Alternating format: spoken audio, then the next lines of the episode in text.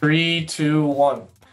Hey, folks, welcome back to another episode of the My Tech Decisions podcast. On today's episode, we talk to Dustin Childs, the Senior Communications Manager at Zero Day Initiative, about the April Patch Tuesday in the nearly 200 vulnerabilities patched by Microsoft and Adobe. There are quite a few patches that admins will want to prioritize, so take a listen before you roll out those, those patches. Before we get to Dustin, here's a quick reminder to download and subscribe to the podcast on iTunes, Google, and Spotify to hear weekly interviews with IT experts that can help you make the right decisions for your organization. And now here's Dustin.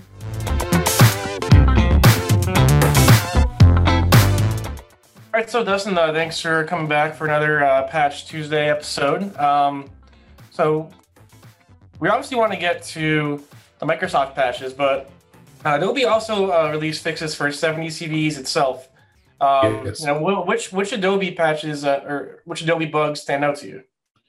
Well, the update for Adobe Reader, uh, first of all, it's just huge. I, I think it was some 50, more than 50 CVEs total, and a lot of those were critical rated. So definitely pay attention to that one, especially because PDFs are such a wide attack surface. Right. So uh, it's very easy to send someone a specially crafted PDF and convince them to open it, and that's the exact attack scenario that they're looking mm-hmm. for. So definitely pay attention to that. Uh, I noticed there were quite a few Photoshop uh, bugs as well. So if you use Photoshop a lot, definitely pay attention to that. Right. Um, yes. now on to Microsoft. So 128 uh, CVEs. That's um, quite a few after may, maybe a, a, couple months of relatively light, you know, lighter Patch Tuesdays anyway. Yes. Um, you know, what's your analysis on, the, on that? Uh, well, interestingly, it's a trend that we've seen in the last few years where the first three months will not be as heavy, and then mm. April gets really big. Uh, yeah. However, this level we haven't really seen since June of 2020, and 2020 was just a huge year for Microsoft patches. Right. Uh, so it's definitely interesting to see. Uh, it'll be interesting to see next month if this level continues or if it goes back down to something a bit more reasonable. Yeah, so let's drill down into some specific uh, CVEs here. So um, in your blog, you highlight the um, RPC runtime bug 1st mm-hmm. um, you know, why prioritize this one? Uh, I highlighted that one first uh, because technically it's wormable. Uh, so if you are able to take over a system, there's no user interaction involved. You're uh, executing code with elevated privileges, uh, and you can hit it from the network. So that all adds up to make it wormable. But another reason I, I highlighted this is administrators tend to overlook bugs like this simply because they think I'm blocking this at my perimeter. I don't need to hmm. prioritize mm. this. Uh, however, really, this these are the sorts of bugs that advanced attackers really look for because it allows lateral movement within a network very easily. Right. Uh, so that's that's definitely why I put it at the top of my list. It's one of those things we've seen bugs, RPC bugs in the past get exploited. It would not surprise me to see this uh, get exploited again. Uh, so mm-hmm. definitely prioritize that and take it seriously. So speaking of uh, uh potentially wormable bugs, uh, you highlight um, Windows Network File uh, RCEs. Uh, two of them, both. Sorry about that. Both at a, a uh, 9.8. Um, you know, can you can you talk about those? Yeah, the NFS ones are pretty much almost at the level of the RPC. That you mentioned the high CVSS. Uh, NFS is not uh, turned on by default, whereas RPC is on by default. Uh, so it's a little bit less uh, as far as the likelihood. But if you're using NFS, def- that's one of the things where it definitely could be wormable between NFS uh, systems. And this, there's also guidance from Microsoft on how to get this through the perimeter. So I'm not sure how common a configuration that is, but especially if that's a configuration that you use, you really need to make sure that you're paying attention to the NFS patches uh, because those need to be rolled out very quickly. Very serious bugs, and again, potentially wormable between systems that have NFS enabled. So take care of those pretty quickly. Right. So there were uh, 18 uh, DNS server RCEs. Um, yes. Yeah, that's insane. You highlight you highlight one of them. Um, so what makes what makes you know the one you highlighted stand out against the other 17? Uh, I chose that one simply because it involved code execution. Some of the other ones uh, were involving uh, info disclosure, uh, but really the one I picked uh, happened to be the most exploitable from what I uh, looked at. but really, once you get to 18 CVEs, you need to update your DNS server. It's all going to be one patch. Uh, you're looking at a bunch of different bugs. There are a bunch of different scenarios. Uh, however, when you take the overall risk into factor, you just if you've got to patch your DNS server. Mm-hmm. Uh, 18 bugs.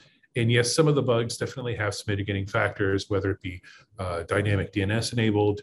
Uh, some require a level of privilege or a level of authentication. Uh, but there are definitely some that are, are, pretty common scenarios that you need to be concerned about. DNS is pretty much the keys to the kingdom, as they say. So definitely take care of that. Uh, test, test it quickly, uh, and then deploy it. Is this the only um, uh, code execution bug in uh, DNS patch this uh, month? Let me see. I think there were more, uh, but they had mitigating factors that would make them not as gotcha. severe. Okay, I just want to clear that up because I call so I um, mistakenly said there were 18 DNS server RCEs in there or not. Okay. Uh, yeah, there's at least one information disclosure, uh, but then I think that everything else is RCE. Looking at my table okay. here, yeah, gotcha. so 17 RCEs and one info disclosure. Gotcha. Um, so Print Spooler yet again, uh, 15 Print Spooler bugs. Uh, should yes. we just expect to see these every month now? I think we're going to continue to see print spooler vulnerabilities for a while. The print spooler is a, a complicated mechanism. It's a very wide attack surface. And uh, researchers are definitely plumbing the depths looking for lots of bugs. And clearly, there are still lots of bugs to be found. Uh, my only hope is that we don't have a repeat of some of the past patches, which led to compatibility issues or led to uh, breaking of printing functionality. So we can just kind of expect, like we used to get browser updates every month. We can kind of expect print spooler updates every month or pretty commonly. And my hope is that they just are a high quality enough that they're not breaking anything once they install. Right. Right. Yeah. um, so we also saw uh, maybe a handful of Hyper-V bugs. Are those anything to be concerned about? Uh, they definitely, uh, if you're using Hyper-V, you definitely should be concerned about them. Uh, they're mostly the the most severe ones are guest to host escape. So you'd have to be a guest on a host operating system, and then you would be able to escalate and uh, execute code on the underlying host OS. And that's a very serious uh, type of thing. I, you know, here at the ZDI, we offer a lot of money for those types of bugs. Mm-hmm.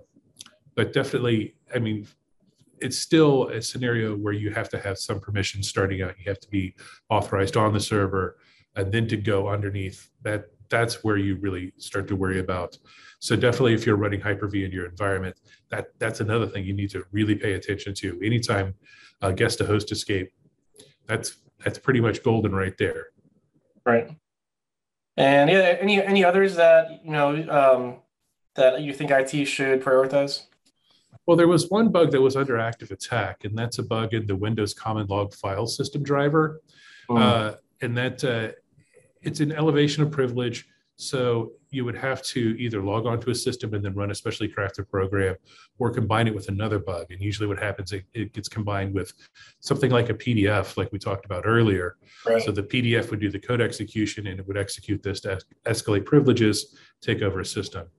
Uh, in addition to being under active attack, it was reported by the National Security Agency, NSA. Mm. So those are definitely the bugs we yes. look out for. Yeah. Um, there's no reason to think now that it's very widespread but it's definitely the sort of thing. It's like we're aware it's in the wild and it's coming in from the NSA and I believe CrowdStrike as well.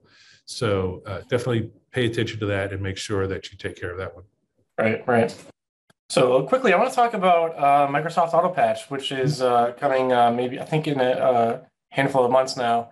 Um, what does this do to Patch Tuesdays, and are we do we even need to uh, talk anymore uh, once that once that comes along?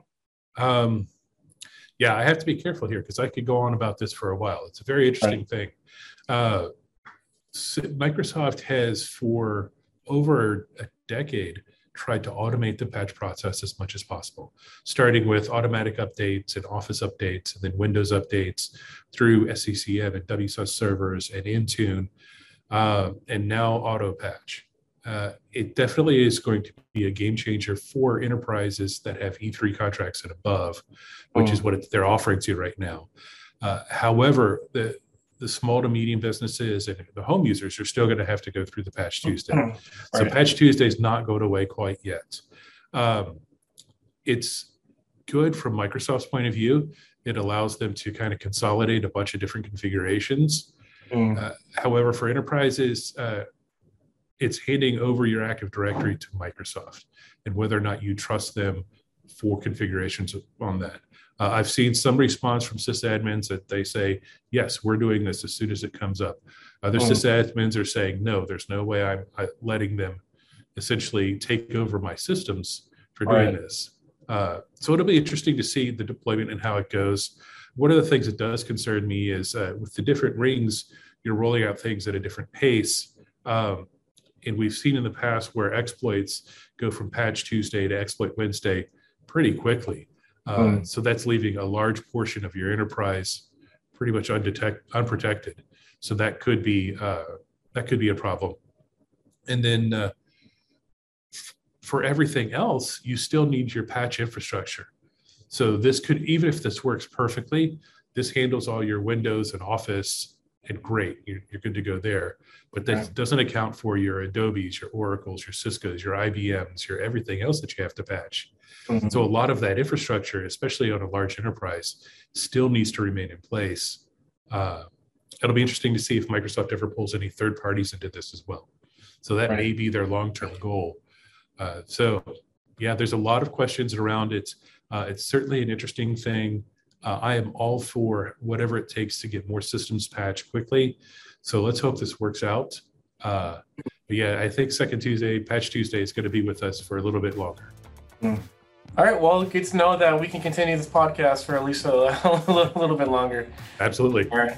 Awesome. All right, uh, Dustin. Thanks for thanks again for stopping by. No problem. Thanks for having me.